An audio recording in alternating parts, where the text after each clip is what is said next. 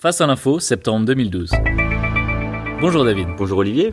Alors David, il y a dix jours, on apprend que quatre Américains, dont l'ambassadeur, sont tués à Benghazi en Libye. Exactement. Vous nous disiez que c'était l'œuvre probable des salafistes et pas d'une quelconque foule en colère. Pourtant, il y a 3-4 jours, on apprend que des habitants de Benghazi sont descendus dans les rues pour chasser les milices salafistes. Alors pourquoi? Veut-il protéger les Américains? Que se passe-t-il en Libye? C'est à n'y rien comprendre.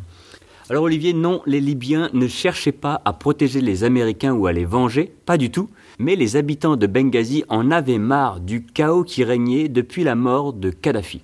Vous allez très vite comprendre. Tout d'abord, il faut revenir un peu en arrière. Allons-y. Le peuple libyen est organisé en tribus, en clans. Et lors de la révolte contre le dictateur Kadhafi, chaque clan, chaque tribu avait alors sa propre milice armée. En plus de tous ces groupes armés, issus des clans et des tribus, il y a eu aussi des groupes salafistes qui se sont joints à la rébellion et qui avaient comme but d'instaurer un État islamique en Libye. Au final, la rébellion libyenne n'était pas du tout un groupe homogène comme pourrait l'être une armée, mais avec plein de petits groupes indépendants. Ensuite, lorsque Kadhafi a été renversé, certains de ces groupes n'ont pas accepté de rendre leurs armes au nouveau gouvernement. Ces rebelles, qui finalement sont restés des rebelles, se sont installés sur le long terme dans des camps militaires ou civils ou même sur d'anciennes propriétés des dirigeants de l'ancien régime. Ces groupes ont continué d'opérer en autarcie, chacun faisant sa loi, vivant de vol ou de recel, parfois même avec violence. Le nouveau gouvernement a essayé en vain de faire rentrer dans le rang toutes ces milices, mais sans succès. Au final, la dictature a laissé place à un Oui, Olivier, vous l'avez dit, un véritable chaos. Cette situation a été favorable pour que justement des groupes extrémistes puissent attaquer le consulat américain sans grande difficulté il y a maintenant dix jours. Mais cette attaque a été aussi la goutte d'eau qui a fait déborder le vase déjà plein des habitants de Benghazi.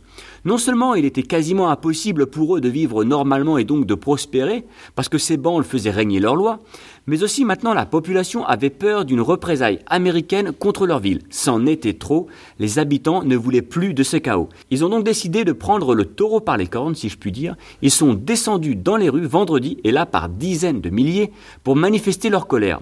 Ensuite, ils sont partis déloger de leur base certaines de ces milices. Les manifestants criaient Le sang des martyrs n'a pas été versé en vain. En d'autres mots, ils voulaient dire qu'ils ne se sont pas battus pour renverser le régime dictatorial de Kadhafi pour maintenant arriver dans le chaos dans lequel ils sont. Au final, plusieurs milices ont été délogées par les manifestants. Les habitants de Benghazi, comme ils le disent eux-mêmes, ont fait en un jour ce que le gouvernement libyen aurait dû faire depuis des mois. Hmm. Acculé par les habitants, le gouvernement libyen n'a donc pas eu d'autre choix que de prendre le taureau par les cornes à son tour. Il a donc fixé un ultimatum de 48 heures pour que toutes les milices rendent leurs armes et rejoignent l'armée régulière. Et déjà, certaines d'entre elles ont abandonné le lieu qu'elles occupaient.